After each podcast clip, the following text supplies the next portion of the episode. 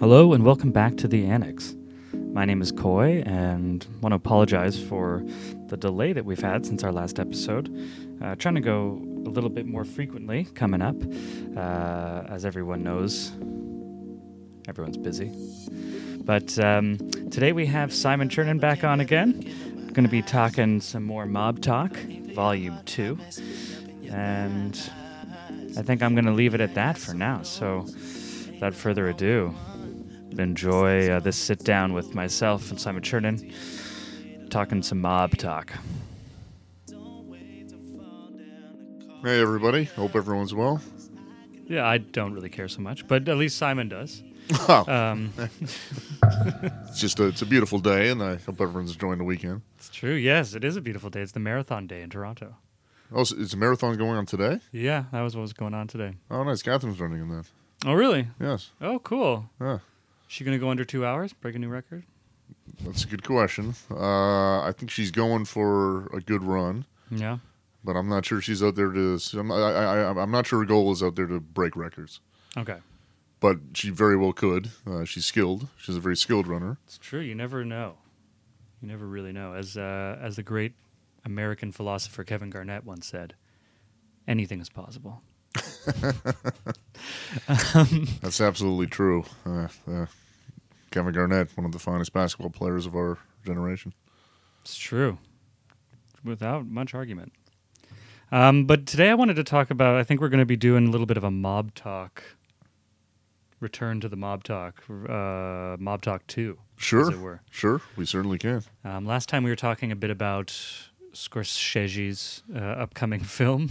Uh, the Irishman, yes. Yeah. Uh, still very much looking forward to that being dropped. It's still not out, unfortunately. And it's to be dropped on Netflix, you said uh, November Mhm. something. November something. I mean, we're in Canada, so it's probably a different um, time frame than the American release. I know that actually, I just heard that um, Netflix rented out a Broadway theater to screen the Irishman Really? Really? because yeah, because the cinemas were kind of being jerks about like not giving them enough of it. Like they wanted a very short run before they released it on Netflix, and the cinemas were like, no, it needs to be a minimum of like a four or six week run. And Huh. so Netflix like, all right, we'll just like rent our own theater and do it. Well, they can certainly afford it. Uh, Yeah. Netflix being one of the big technology companies these days. Although Disney Plus is dropping soon, Uh, Disney Plus is dropping soon, and they have Yeah. quite a bit of content. it's going to be huge. I think they're already starting to do ads on um, Sunday Football. I think that means that they're they're in their final marketing push. That is perhaps right. Uh, Sunday football is very, very popular, watched amongst uh, mainstream Americans, and including uh, myself as a Canadian. I just called my grandfather, 94 year old uh, veteran, and he answered the phone. It was like so loud in the background. He says, "One second, one second, my football's on." Well, I was also watching football earlier today, uh, following my uh, fantasy team. uh huh. I'm sure everyone wants to hear about that. Probably our only listeners are part of that same league. So Well, that's true. That's true. uh, so far, so good today. Actually, uh, looks, Okay. like I'm set up for a big win. ooh, exciting. So quite quite happy about that. But I mean, there's a lot of luck involved here. Frankly, That's true. uh, That's yeah, true. I'd say any given Sunday so sort of situation. We fight for that inch, Every inch, yes, Yeah. yes. and at the end of the day, when you add up all those inches, that's the difference between winning and losing. I'm not sure that's quite what Al Pacino said in his uh, famous speech from uh, 1999's uh, "Any Given Sunday" by Oliver Stone. Oh, I can guarantee But- that that was his closing statement. When you add up all those inches. Well, th- that was uh, his uh, locker room speech to to inspire his team. Yeah, exactly. It's a great one. But I believe uh, his uh, his his last statements was that uh, he was uh, not retiring after all, and uh, shocked the league by saying that he was leaving the Sharks and uh, becoming the new uh, general manager and head coach of an Albuquerque franchise, and that he was going to be signing Willie Beeman. And then in the sequel to Any Given Sunday 2, uh, he gets in trouble for tweeting in support of uh, Democratic protests. Well, well, there is no any given Sunday too. That's uh, not a film that that uh, has been released. Although I'd be interested in seeing it. It's been sitting but, in the but I can think you're thinking while. about Rockets GM Daryl Morey. Oh no, yeah, that's right. No, yeah, I was. Yeah, Yeah, that's what I was thinking yeah, of. Yeah. yeah. close. Uh, not far away, Yeah, Pacino, Morey, you know, uh, similar, similar people. But uh, they have some similarities. They both work on stats. They do. They do. well, I very much enjoying this coffee that you made here. Thank you very much. Oh, you're welcome. Uh, It's, or uh, as many people call it, a cafe au lait. Well, you know, we're at Center Ice Cafe where we do most of our recording. Um, at one point, it was searchable on Google. So, you know, if anyone wants to drop by Sunrise Cafe, Mhm. our chef de cuisine, Zach Tucker Abramson, is uh, currently out. But, um, you know, I'm the stand in uh, barista, as it were. That's true, but what if I was here for cuisine? I mean, if the chef, the cuisine is out, well then, Yeah, wouldn't cuisine be out entirely? I mean, Well, we'll have to see what the catch of the day is. You know, Sebastian will be back soon with the catch of the day. Ah, that's very true. Yeah. That's very true. He could drag in some old smoked salmon that someone Mhm. has discarded on the street. Yeah, or even uh, some fresh bird, you know? Who knows? He's done it Uh, before. some fowl, so to speak. mm, yeah, yeah, freshly caught fowl. Yes. Excellent. Well, we'll just have to see how that plays out. Yeah, we'll wait for we'll wait for if we hear a little bell in the background, that might be that might be Sebastian bringing in the catch of the day. Mwah.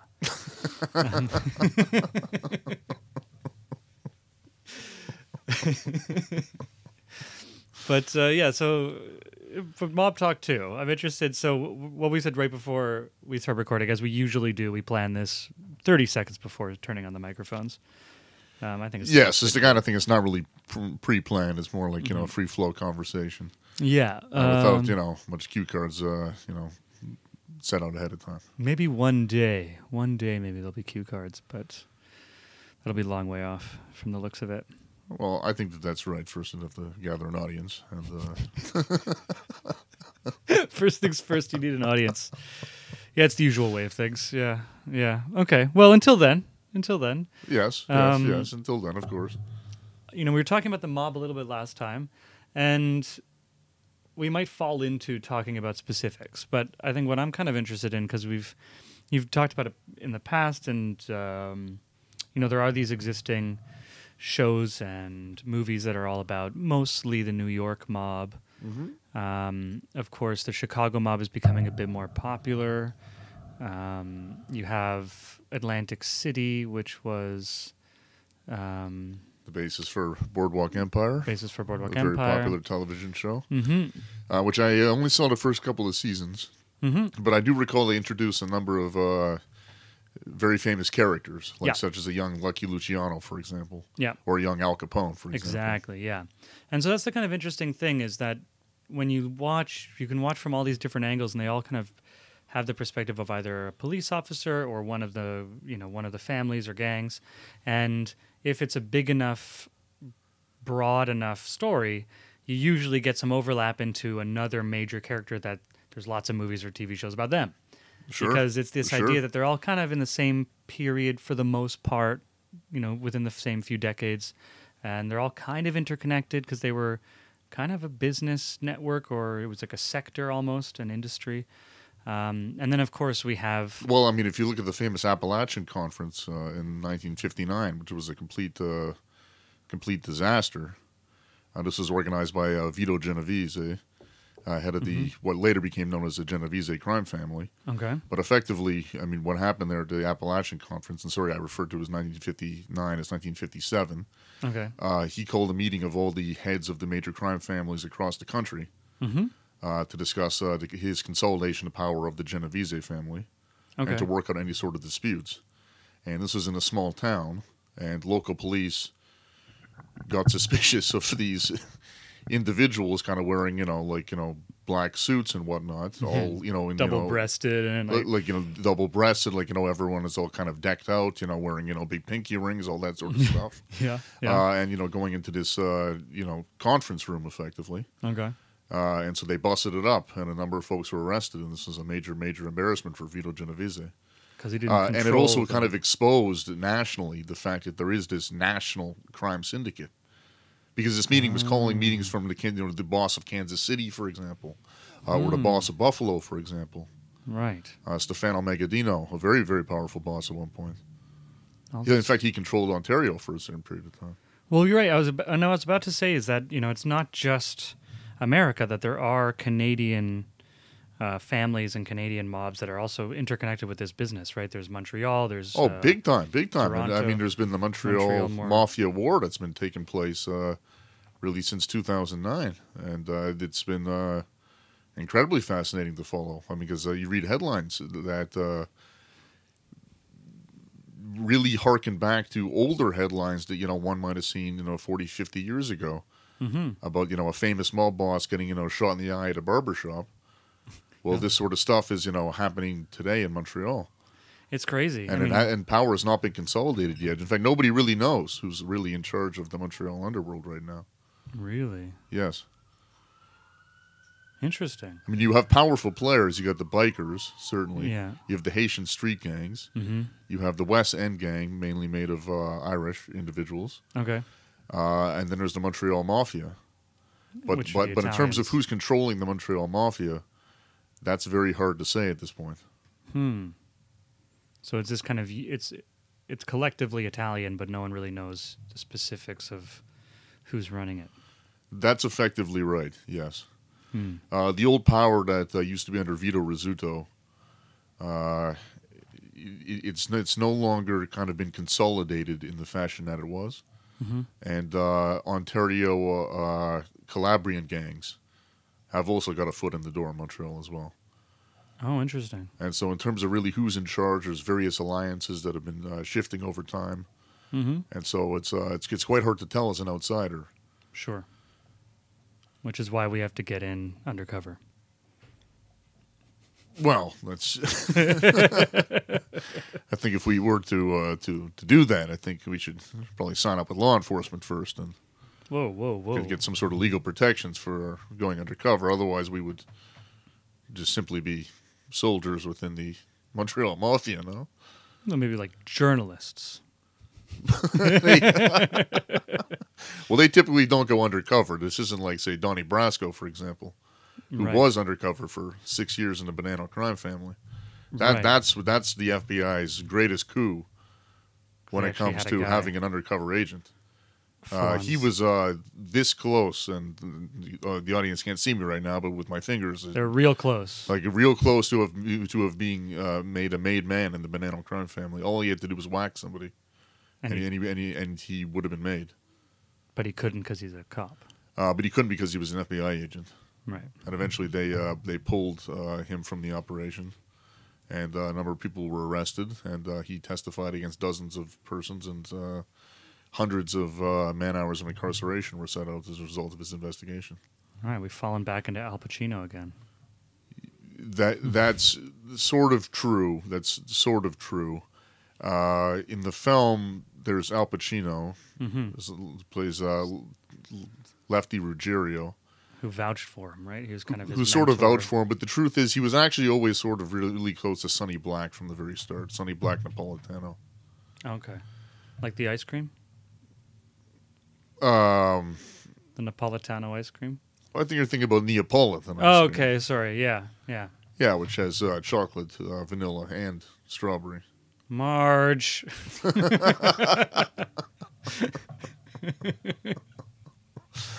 Well, well, yeah. Somebody obviously in the that episode of The Simpsons ate all the chocolate ones. Yeah. And so Need more Napolitan ice cream.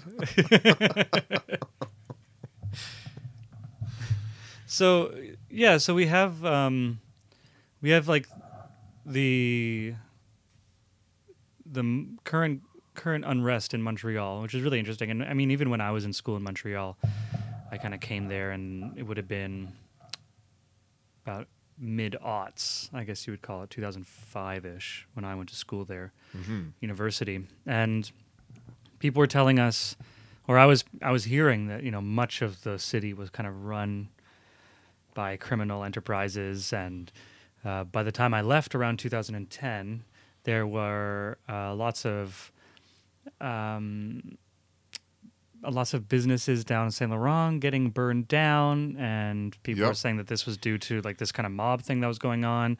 There was some mobsters that were being arrested in the newspapers while I was there, and um, the one of the big things that was happening, which wasn't directly mob, but it was kind of like the impact outcome of mob money and control was that all of the overpasses and bridges and tunnels were starting to fall apart because the mob had just skimmed so much off of these contracts for the government Uh, construction contracts. is a major moneymaker for the mob. Yes. And so you had this extensive infrastructure just failing because it was now only a few decades old and it was just done so poorly.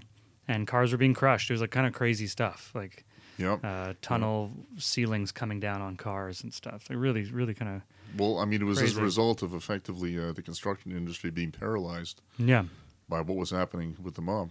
right. Which would have been a few decades earlier, but obviously was still ongoing. And Montreal was just kind of largely controlled by, uh, one could say, corruption, vaguely. Uh, it it was it was. Uh, I mean, they were controlled by the Rizzuto family for a good thirty years, Okay. and uh, they had uh, strong ties with the police. They had ties with City Hall. Uh, so they had so, so the sort of classical ties that uh, mobsters at one point in the U.S. had, but they Right. still but they still maintain this sort of power in the city of Montreal. which is pretty impressive in today's world. Uh, it it is it is. Uh, they also uh, amassed billions of dollars in wealth, by the way. That's pretty rad. primarily through drug trafficking uh, and construction, but really primarily through drug trafficking.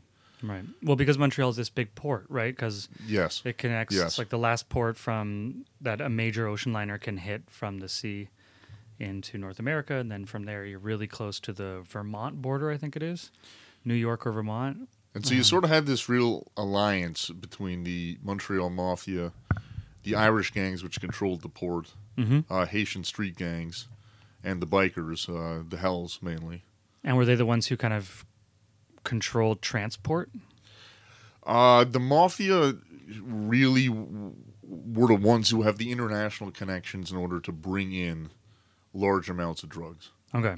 Right, so let's say you want to bring in one ton of cocaine or one ton of heroin, something like that. Yeah. It's really uh, the Italians who have the international connections in order to do that, Okay. uh, especially with uh, South American gangs and Mexican gangs as well.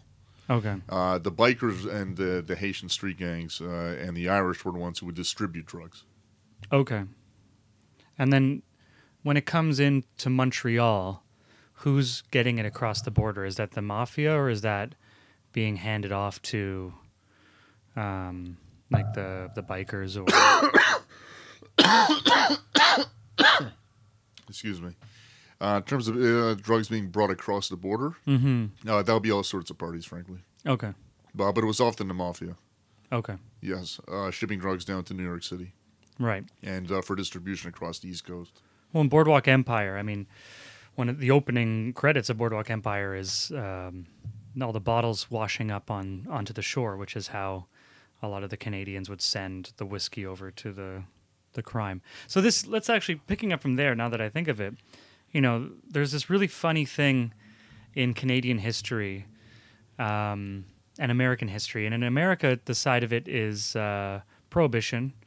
Um, alcohol is made illegal and then you have this rampant boom of illegal alcohol and it becomes this massive industry and now would you say that that has a lot to do with how these criminal organizations were able to become so embedded in the, the society and You hit the nail right on the head in the sense that uh, these criminal organizations, largely before Prohibition, Mhm. were some of them were quite sophisticated, Mhm. but really they were street gangs. They were sophisticated street gangs. okay Prohibition changed everything uh, because of the fact that legitimate persons, including again police, politicians, right. Uh, legitimate businessmen, wanted to continue to drink.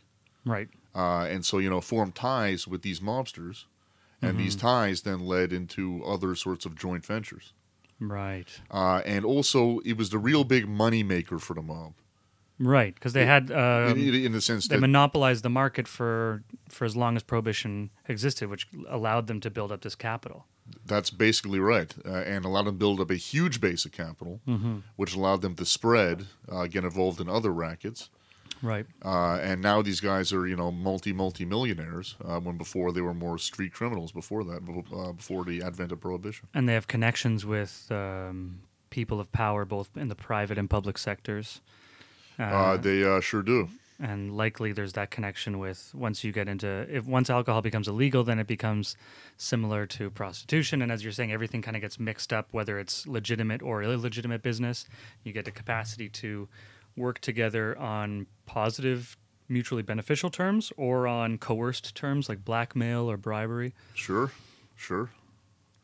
and so this is kind of the beginning of when the um, North American crime became supercharged and kind of w- what began what we know of as, or we look of as in in the Godfather and all this stuff is like the golden age of these criminals and these crime Uh, organizations. in uh, in term in terms of the form of f- fomenting modern organized crime, you can really trace that back to prohibition.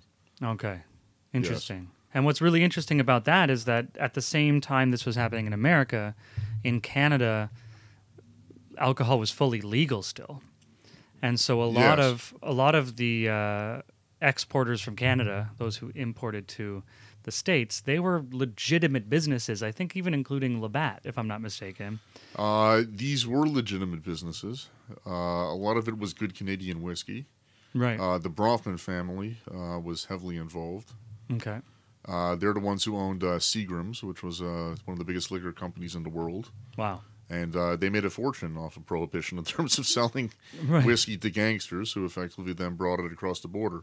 They themselves wouldn't get involved in sort of the criminal distribution aspects, Right. more just in terms of wholesaling it. Or wholesaling it to people who it's obvious to a country where it's obviously illegal. Like I mean, there's a definite aspect there. There's a there's a there's a key aspect there where it is, Sure, yes, Shady. yes, yes. but it's a it's a Canadian business selling to an international business person, whoever that may be. That international business person happens to be from a country where the product they're buying is illegal. Uh, that's absolutely right. And so I guess depending on which of these uh, Canadian businesses, there's probably lots of them at various levels, right?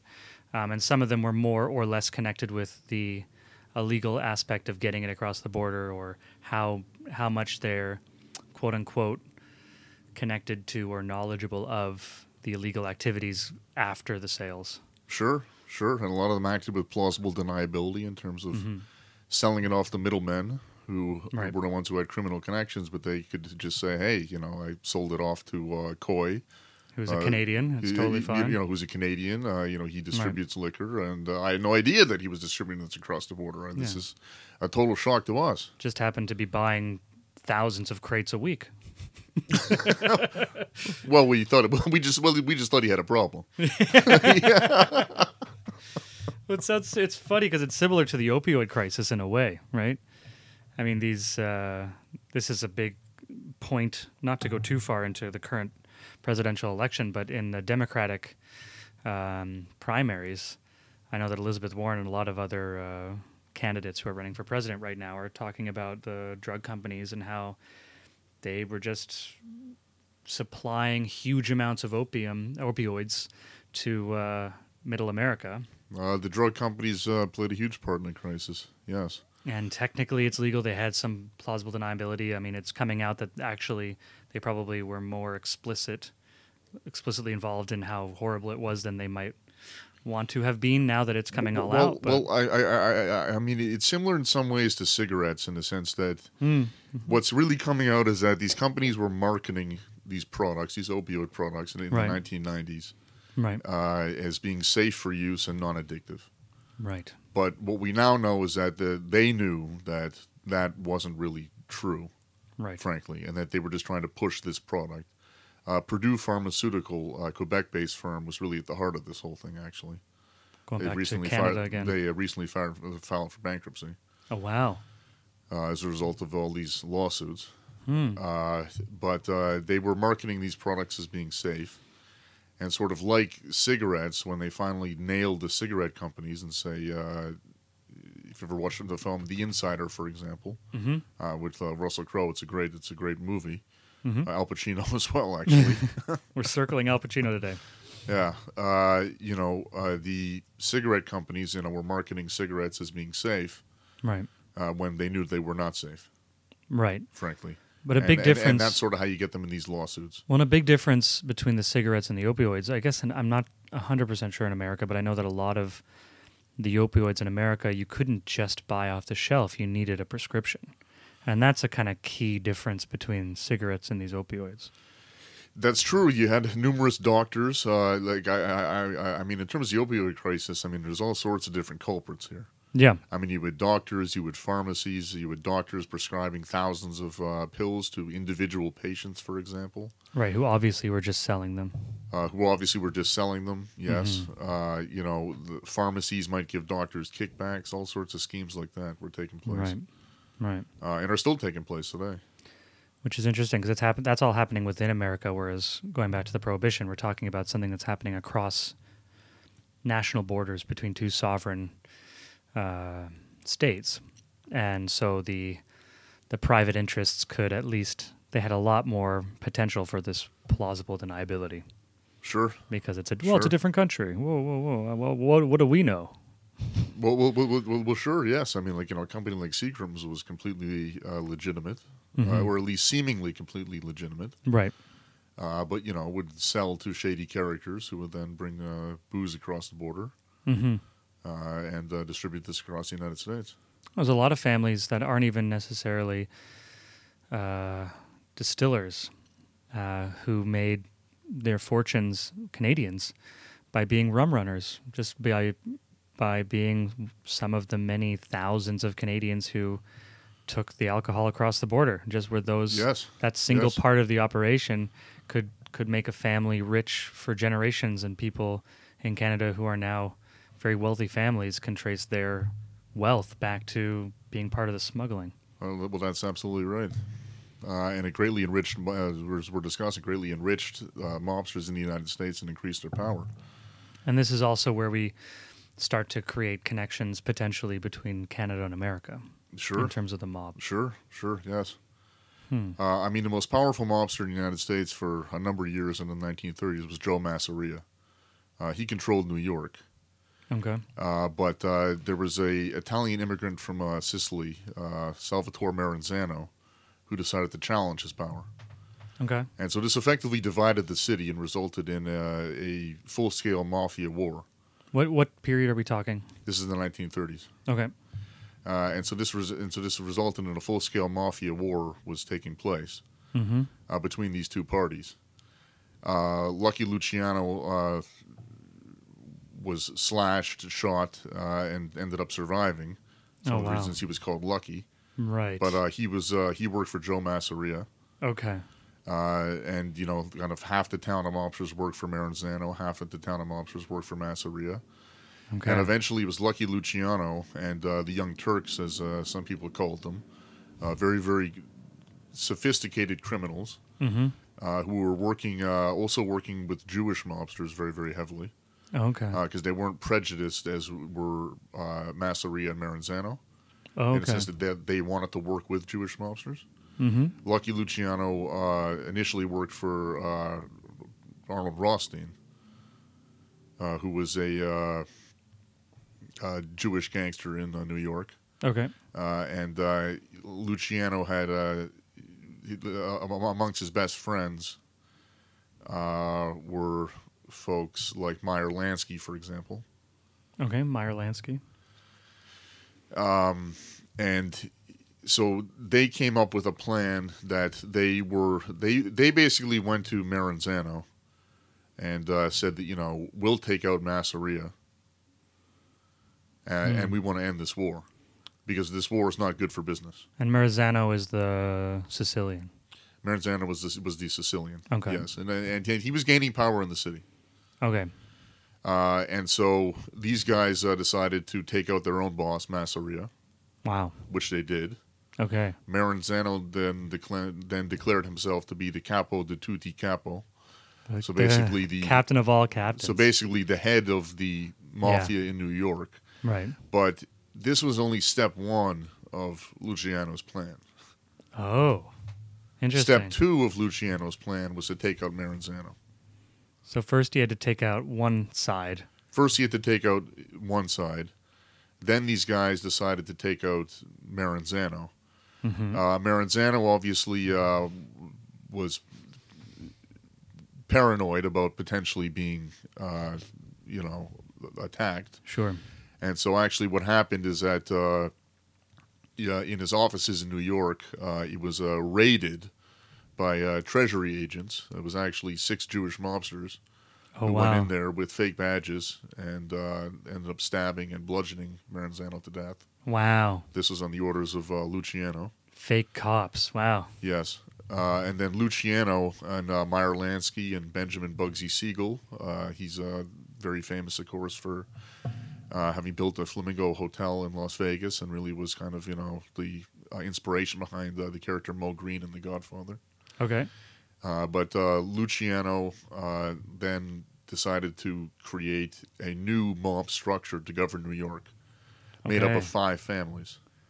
And So- that structure still exists today. So that idea was Luciano's idea, or the whole. Yeah. It was basically Luciano and Meyer Lansky's idea. Yes, Mm. I mean you would you would Luciano with Meyer Lansky kind of whispering into his ear, because the idea was they wanted to create this into a business. Because Right. war is bad for business.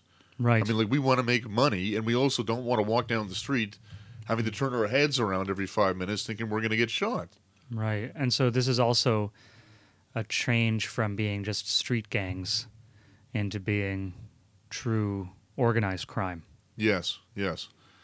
Uh, and so the city was effectively split up, uh, not by borough, but split up effectively by territory in the sense that uh, five gangs then were operating the city. Okay. Uh, today they're known as the Colombos, the Bonannos, the Gambinos, uh, the Genoveses, and the Lucchese's. Okay, but they they've kind of evolved and shifted over time. Uh, they've well, they've certainly evolved and shifted over time. Uh, the names of those gangs were from uh, the uh, Estes Kefauver he- hearings in 1960. These were uh, Senate hearings about organized crime, Okay. and uh, each one of the families, uh, the head, the head of the family at the time, Yeah.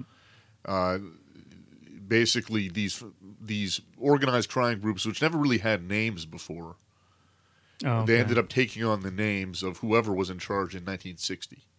Okay. basically. And so, therefore, the Genovese crime family, for example, really was the Luciano crime family. Okay. And so, Luciano was in charge at one point before he was deported to Sicily. Uh-huh. Uh, but Vito Genovese was in charge in 1916, so that's why that gang is still called the Genoveses. Interesting. Uh, Carlo Gambino was the head of the Gambino family. At the, uh, so sorry, was well, it was head of a powerful organized crime family, which then became known as the Gambinos.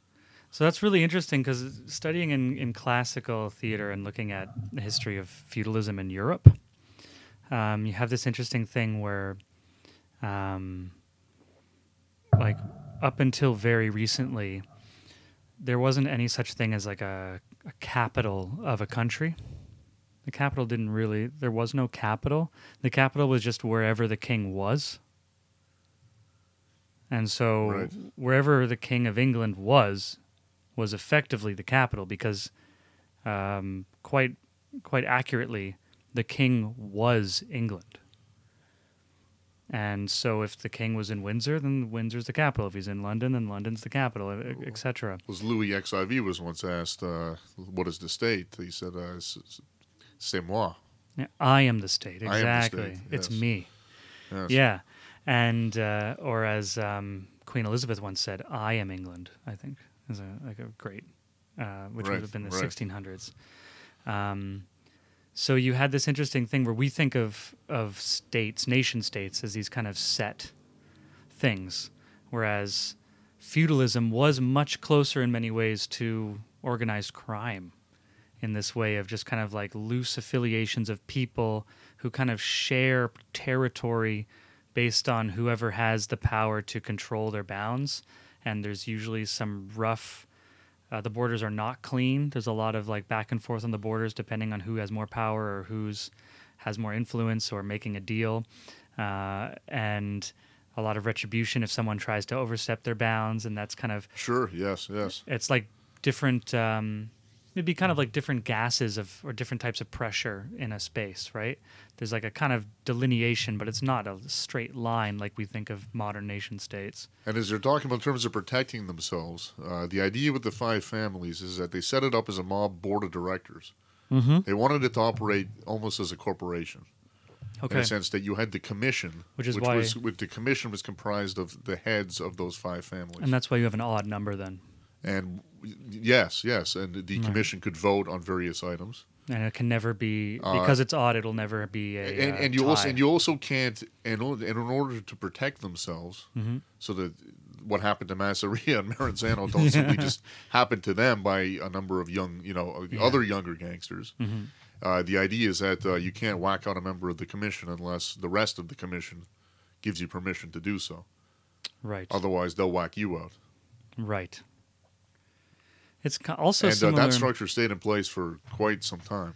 Well, and do you know how much he was also considering, for example, like the doges of Venice? Because the doge of Venice was this very interesting. You had like powerful families in Venice, and they would vote for the doge, D O G E, who would become the effective king of Venice um, until he died. And then there'd be another vote within just that community of, I think it was only five or seven. Um, but it was a similar thing. Like only the members of those families had any vote, and they would protect each other from any other group trying to come up. They were all capitalists. They were just traders, uh, and they were that like it was the Doge and these powerful families in Venice that were able to keep Venice an independent city state for so long, because they controlled the city, and the city was the number one most important trading port in all of Europe. It sure was. It sure was. So no king. So you had to keep uh, stability there. They had in order stability. to maintain their commercial. hmm They needed stability for commercial, but also build- because and they building- had so much on wealth. commerce, no king, even the emperor of Rome, before they just became the pope. Because right before the before the pope, like there was a period where the the head of Rome was was an emperor for for a period, and they actually had very real, tangible temporal power. Um, but even after they became just the Pope, uh, they were effectively the King of Kings, which meant that they could tell any other king in Europe, in Christendom, to do something, and those kings had to follow it as a an order. Uh, so the Pope necessarily, like that's one of the reasons the Pope and the Vatican doesn't actually have a lot of land now, is because for a long time they effectively controlled all of Europe, because they were the King of Kings. Um, and you could look back, and Venice Venice has a history of being like of of specifically refusing the Pope's uh, dictates like a dozen times over the Middle Ages. The Pope's like, "No, you need to do Right. this," and they're just like, "How about no?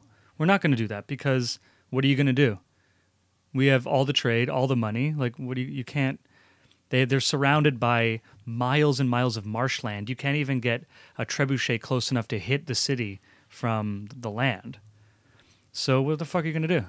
Yeah, Yeah, and how about no? yeah. We're not going to no, do what you no. want. And so Is- that's how they're able to operate independently like that. Exactly. And in many ways, you know, New York is very similar because it's this kind of island, a couple of islands.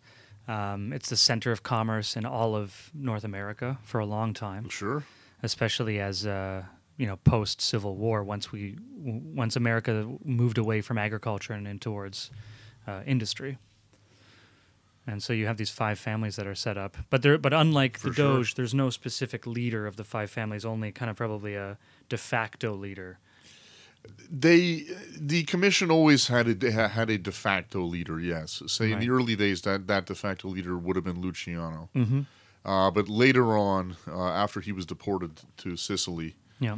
uh, power sort of passed on to Carlo Gambino, who was a very, very uh, streetwise uh, criminal Okay. uh, who built up the Gambino family into being, for a number of years, the largest cr- crime family in the United, uh, in New, in uh, New York in uh, New York City. Okay. Right. So whoever's the largest of the five is de facto head. Yes, of course, he made a uh, big mistake upon his uh, his deathbed, in a sense that uh, he passed on power to someone who he should not have passed on power to. To Fredo? Well, not so much to Fredo, uh, but as to someone who was uh, the the Gambino family was really split between the blue collar wing and the white collar wing. Interesting. Okay. Uh, and uh, the blue collar wing was led by uh, his underboss, Ani- uh, Aniello Dellacroce. Okay. And many expected for Dellacroce to take over after Gambino died. But he ended up passing power over to Big Paul Castellano, uh, Mm. who didn't have ties with the blue collar wing. And we're talking blue collar as in like blue collar workers. That's what we mean. Or Uh, but the blue collar wing would say be involved in uh, longshoremen, like that sort of hi- thing. uh, um, more like hijacking trucks, Okay. uh, extortion, uh, murder for hire. Uh, More clear criminal activity. Yes, yes. Uh, street loan sharking, Okay. as opposed to say kind of on the on the white collar side, say you know controlling you know the garment district of the city, for example, through union power. So more indirect criminal activity. Yes, yes. Okay. Uh-huh. And uh, Castellano uh, uh, was head of the family for about eight years uh, before uh, John Gotti uh, and uh, his gang eventually uh, took him out. And then consolidated power of the Gambinos. And this is in 1985. This is outside uh, Spark Steakhouse in uh, downtown New York City. Which is uh, Uh, coming up. Netflix's uh, The Irishman covers this whole story. Uh, that's actually uh, the uh, Crazy Joey Gallo and Umberto's Clam House. Okay. Uh, Sorry, different. Uh, This year, this year's Italian. different, except Okay. that Sparks is still in existence today. One, Okay. one can go there. Mhm. It's the middle of downtown Manhattan. is it in Little Italy? Uh, it's not in Little Italy, Okay.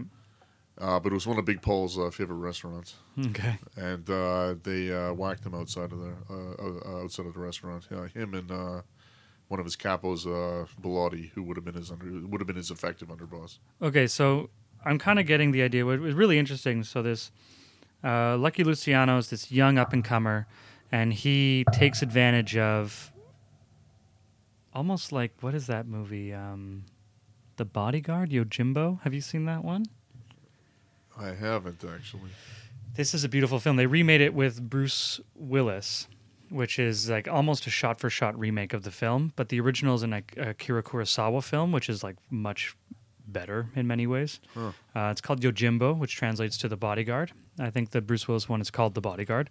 And the story is uh, a Ronin, you know, a, a masterless samurai, walks into a small town, uh, which is just, you know, the uh, Kurosawa was obsessed with Western films because he was making films in the in the fifties, and so what's interesting is that he shows, and now this is like you could debate it in terms of like pure academia, but he shows his kind of uh, Tokugawa period uh, Japan. This is like pre-opening up, pre-modern Japan, as a very Wild West type of Japan.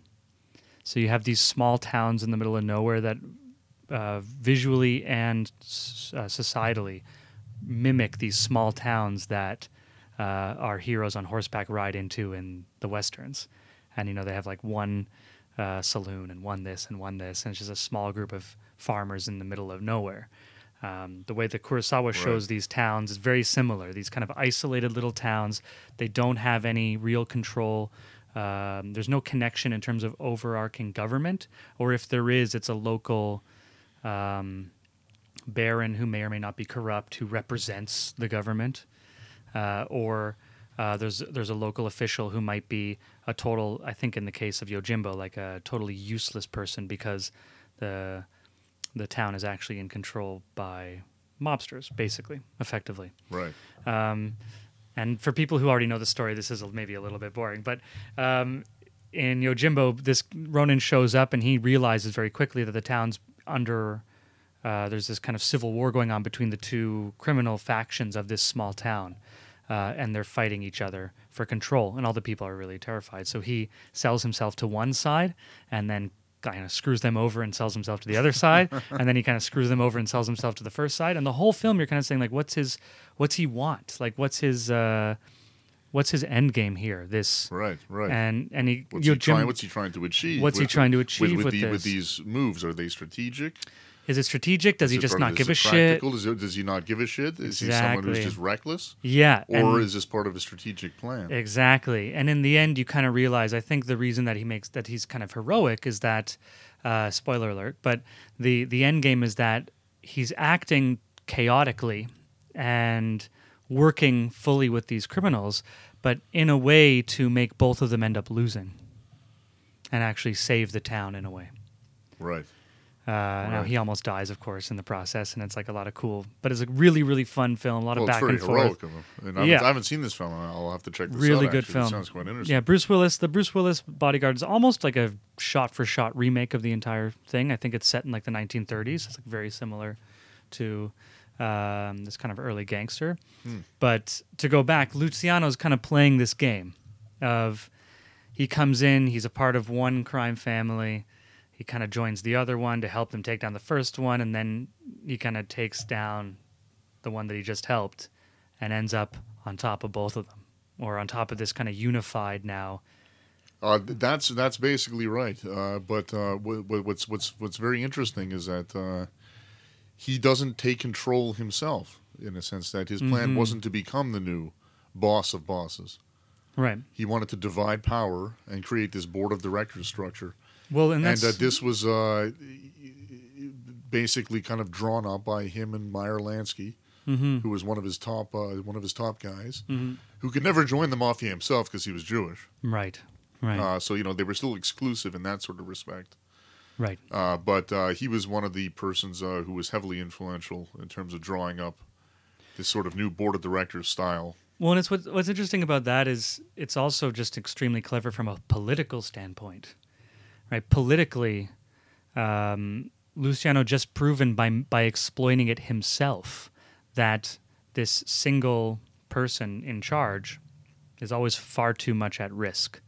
For maybe they can get in power within uh, for a few years at most or something, but because there it's there's so much, it's it's it's just a, too small of a point to balance, and it's a very clever political maneuver to to diversify that control and create an odd number of uh, families, is what he would have called them, right? Sure, Um, sure, yes. That now all share a common interest in maintaining their own power, and by and to maintain their own power, they have to ensure that each other is also safe because uh, otherwise, if one you know if one family disappears, uh, you still need to replace that power structure with someone else. You can't just consolidate it and now have four families because then all of a sudden now all of the families are more at risk. yes, yes. So it's a very clever way to actually maybe he might not be the effective capo di tutti de capo,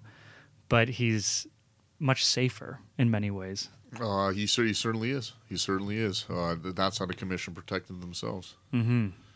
Interesting. Now we talked about this in the first mob talk, actually, very very briefly. Mm-hmm.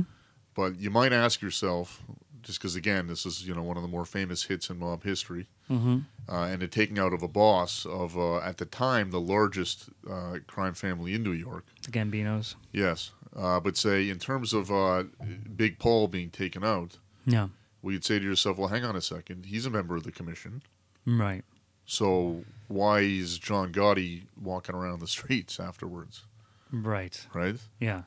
Uh, but the fact is, is that uh, a hit was put out on John Gotti. Yeah. uh, and uh, outside a bar in Bensonhurst.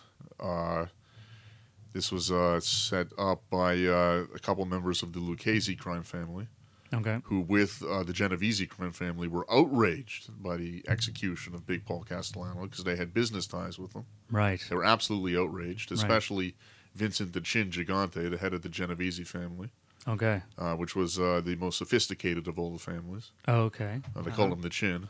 Interesting. although you, nobody could ever speak his name, uh, the chin on the street. Right. We did talk about this last time. I think he was like the Voldemort of uh of the mob. You could only ever touch your chin if you ever to refer to him Oh, cool. uh, in say a conversation. Makes it a lot harder to convict. yes, but but he was very much outraged, Mhm. uh, and so uh, they did plot to kill John Gotti. And they thought they did get him actually because uh, he, he was coming out of a bar. Uh, well, he was in a bar in Bensonhurst, Mm-hmm. and two people got into a car, Yeah. into a limo, and uh, they thought that one of the gentlemen, uh, who was actually uh, Frank DeCicco, the consigliere of the family, Mm-hmm. who looks a lot like John Gotti, Okay. they thought it was John Gotti. Okay. And so uh, They shot the Gas. Pipe Casso and a couple others from the Lucchese family blew up the car, Okay. uh, killing uh, the consigliere uh, and Mhm. another soldier in the family.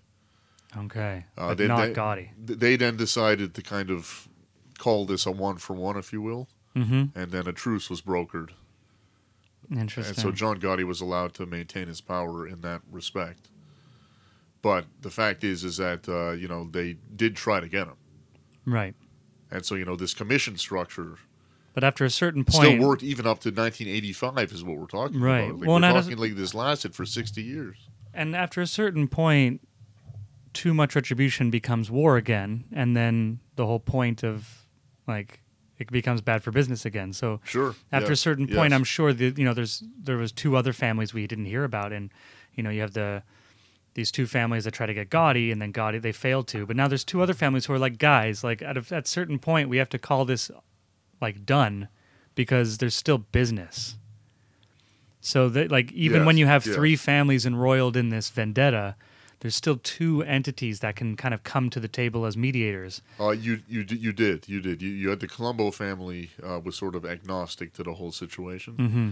and the Bonanno family. I'm not sure if they had been restored to the commission at that time, to be honest, actually, because they were Mm. kicked off the commission uh, Oh. after the uh, Donnie Brasco fiasco Oh, because they they were the ones because it was let just Brasco. such in. an absolute absolute embarrassment that the fact that they would have an FBI agent And everyone be unanimously one of their top just- soldiers yeah. for over six years, being introduced to everybody around town. right, uh, as being a friend of theirs, uh, Mhm. and you know, so they were kicked off the commission for a certain number of years.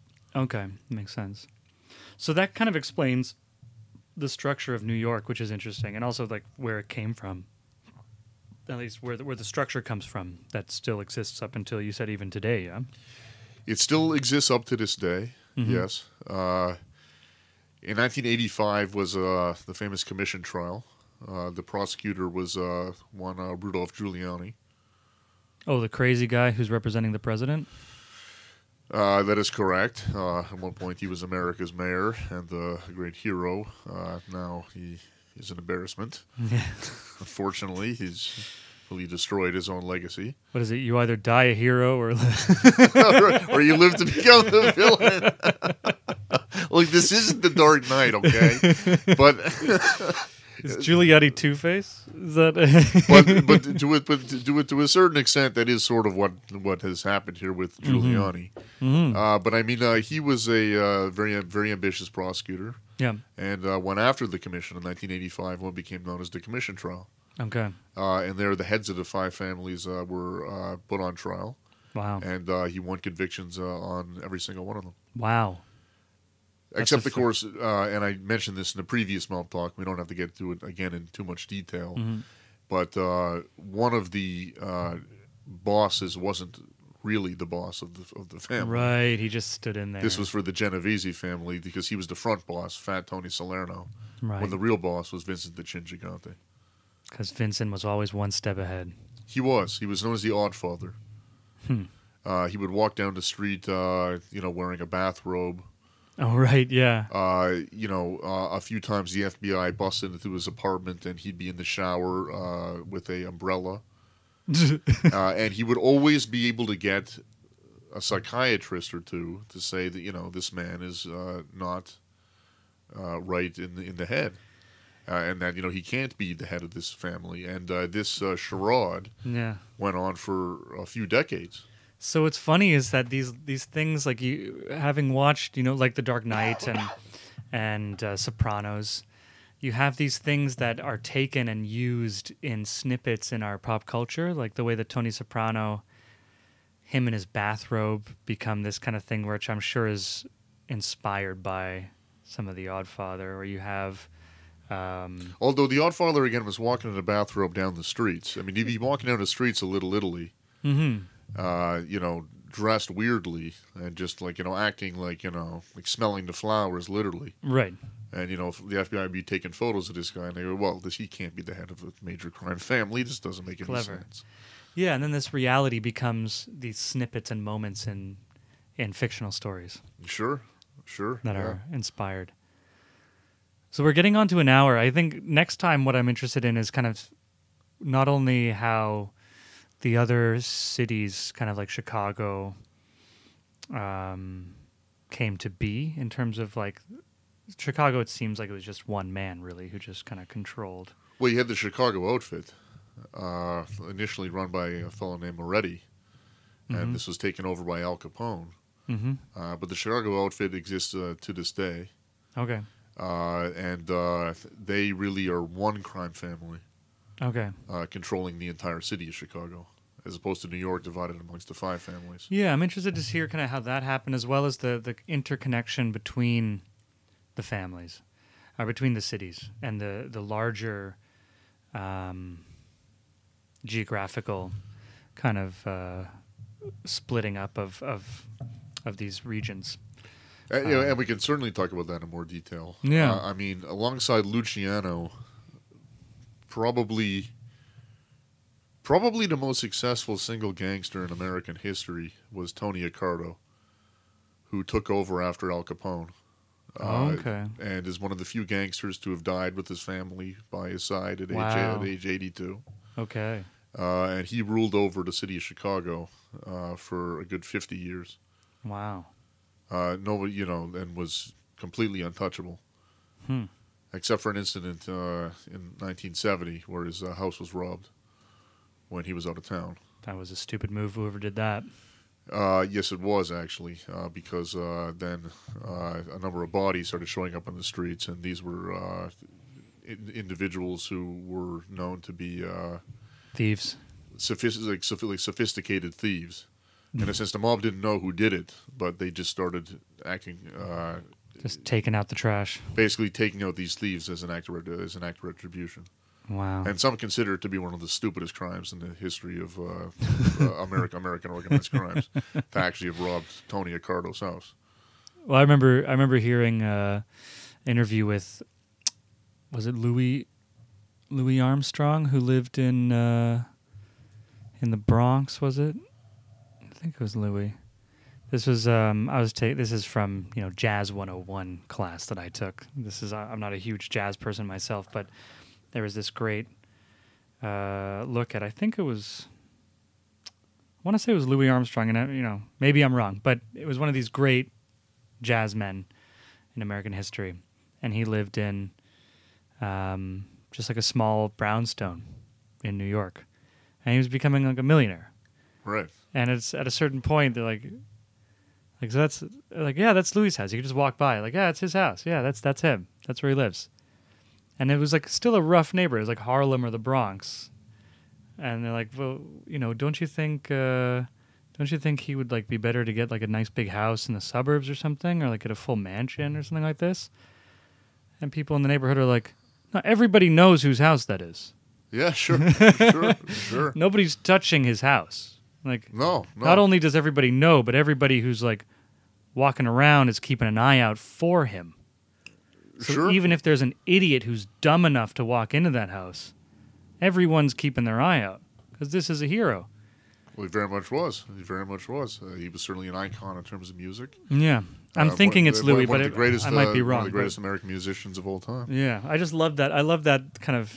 I, yeah, I just love that idea that like yeah, you don't need to you don't need to go into uh, into like a gated house with a huge gate and all this personal security. You just like be loved by your neighborhood, and you're gonna be safe. Right. Yes. Yes. And the same thing with these mobsters. Uh, a lot Sure. of people knew where they lived, Mm-hmm. and a lot of people recognized their cars, and uh, they could park a car and leave it unlocked, and nobody would ever touch it. Yeah, because you know who the hell it is, and you know what happens if you even scratch it.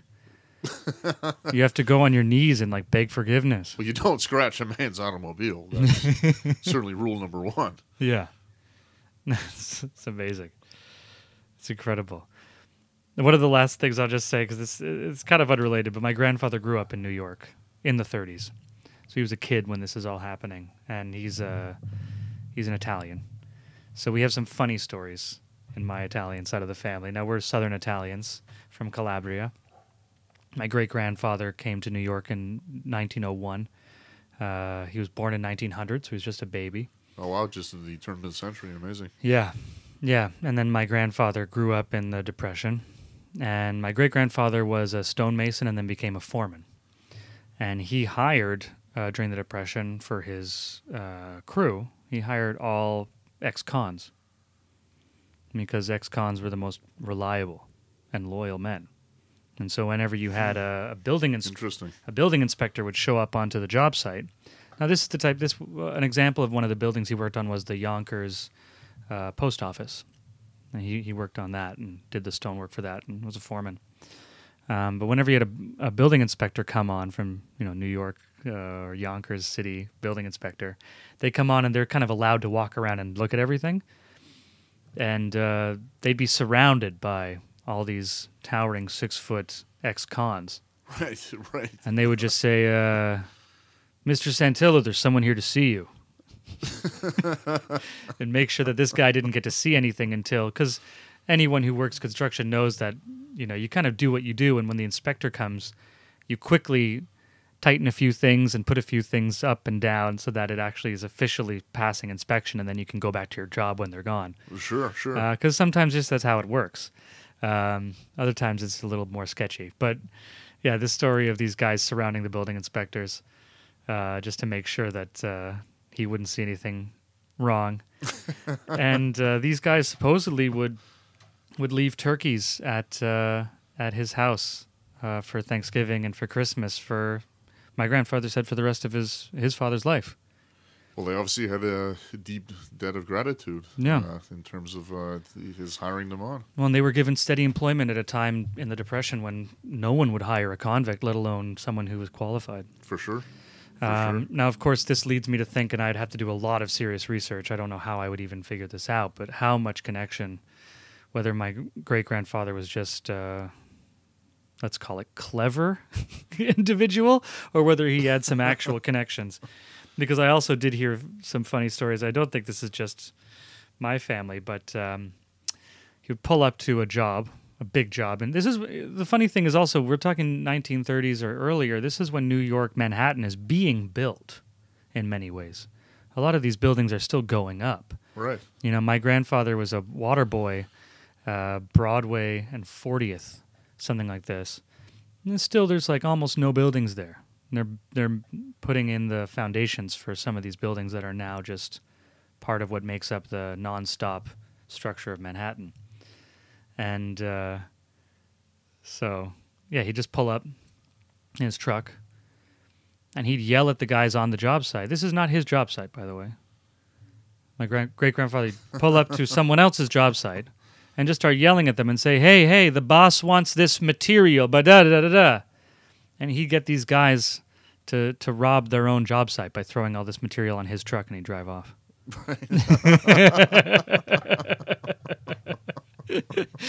That's some shady business right there. It's some shady business for sure.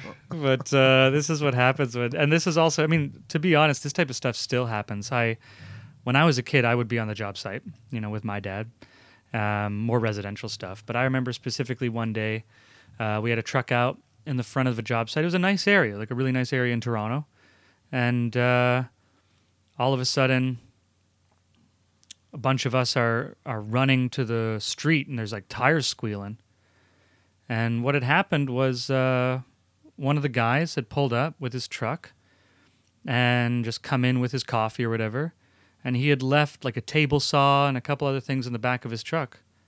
And some dudes had just pulled up, grabbed the table saw, thrown it in the back of their truck, and just skidded off. Huh. Because, you know, a good table saw you can make some few hundred bucks for. Sure. Sure. So you, you don't, you know, you kind of think some of this stuff is like turn of the century antics. But uh, Uh, that sort of street crime still takes place. that type of street I mean, crime people still happens a copper lot. wire from uh, sites. From, Yeah. From building sites. yeah, because it's it's All sorts of materials. it's material that is almost untraceable for the most part, and it has extreme real value because Sure. you know it actually is like they're useful tools, and these useful tools, you know, you can have them for Uh, and they- and, they and make- as you said, they are relatively untraceable, yeah and so therefore they're easy to move. yeah exactly Exactly. It's just all right. I got a roll of copper wire. I don't know where the hell it's from. yeah, can give you a good deal for it. But there's a Yeah, funny give you story. deal for it exactly. funny story that my this is going back to Broadway.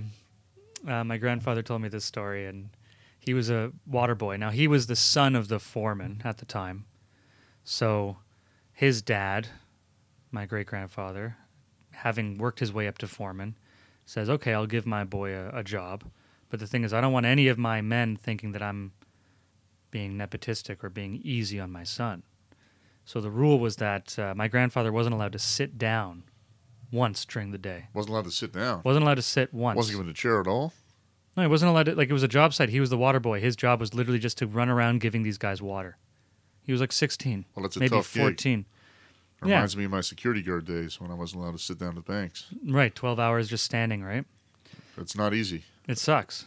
Yes. Let But alone of course, I was in air conditioned banks. This is let alone being in the sun. Oh, this is, this So- is so- on a job site schlepping back and forth water all day. I mean, now the, obviously the guys you're helping are working harder than you. They're, you know, these are guys who are doing stonemasonry work when you had like 50 guys chipping away at the stone, um, like a symphony.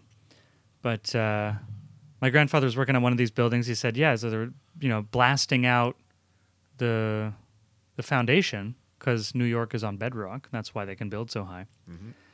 And uh, now he probably knows the exact cross street, but this is up in like 50th, 60th Street and Broadway. So it's still pretty much downtown these days. And they're they're blowing out the foundation with dynamite. And this is the Huh. in the 30s, and at one point they're just like, "Yeah, we just got to speed this up. Let's just put a little bit more in." Just put a little bit more in. and uh, the explosion was so big that it like broke windows all up and down the street. It embedded shrapnel into the church opposite the street. Oh no! It was a severe problem. so Now you get the church on your ass. yeah, Yeah, well, that's a problem. but this is just because like, and this is the type of thing when whenever I hear people, especially these a lot of you know a lot of people who are in the on the right wing for the most part who are like, ugh. These uh, all these loops we have to jump through with uh, paperwork for buildings. It's bullshit. It's like, Right. do you have any idea how ridiculous builders are and like how much they're just going to be like, I'll save a few hours by just like instead of one dynamite stick, I'll put in two.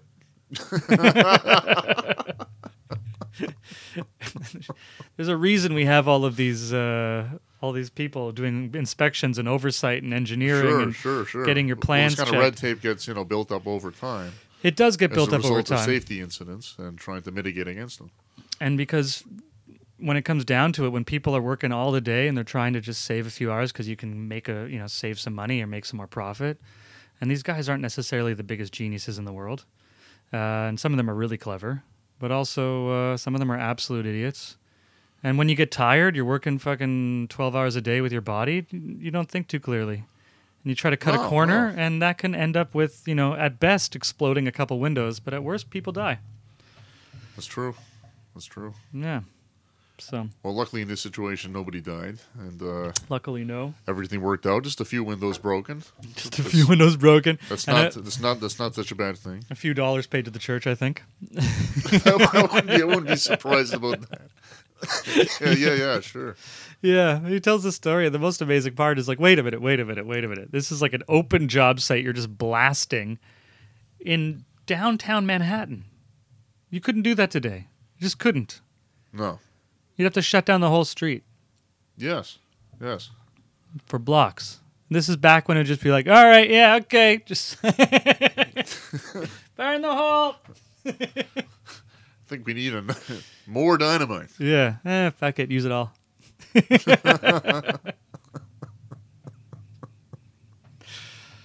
yeah, but definitely, I've always growing up, I've always wanted to know, kind of, you know, uh, whether whether people like it or not. All these Italian families from New York and from different places in America. It's, how much connection was there to the mob?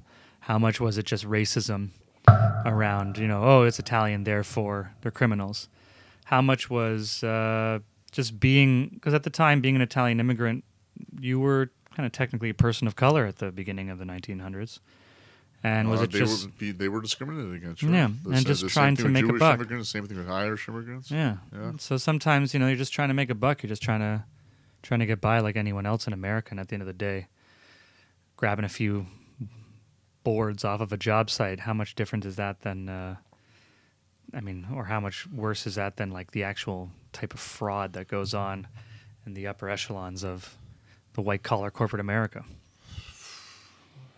It can be a lot worse in terms of white collar crime. Yeah. Right. Certainly. So okay, I'm, I think this is a, very fun little mob talk. I want to get back into sure, it next time. We'll talk about kind of now that we have a grounding on the uh, on New York. Let's kind of look at how the other cities started up, how they connect. And we definitely can. We can talk about the building of Las Vegas as well. Yeah, that's that's another era. That's kind of the next era as well, and then a little bit away. For sure. Cool. All right. Well, thanks again, Simon, oh, for joining Well, thank you for having me on. Thanks everyone for listening, one and Very all. much enjoyed the conversation. And uh, until next time, you know, uh, with the annex. Excellent. Okay, thanks once again for listening. This was myself, Koy, joined by Simon Chernin. We said it a few times, but always got to repeat. And uh, speaking of repeat, we'll be back soon. Simon Chernin definitely will be joining us. We got some more mob talk to go through, as well as I think going back to maybe some further, deeper annals of history. So until then, might have another few guests coming up. It a surprise for uh, both you, the viewers, and myself. Thanks for listening to the Annex.